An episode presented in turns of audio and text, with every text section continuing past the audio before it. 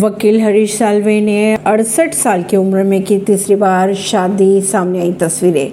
भारत के पूर्व solicitor general Harish Salve ने लंदन में ट्रीना नामक ब्रिटिश महिला से शादी कर ली है। सामने आई शादी की तस्वीरें और वीडियो में नीता अंबानी और ललित मोदी समेत उनके कई दोस्त दिखाई दे रहे हैं। सालवे ने इससे पहले मीनाक्षी और 2020 में ब्रिटिश आर्टिस्ट कैरोलिन बोसार्ट से शादी की थी।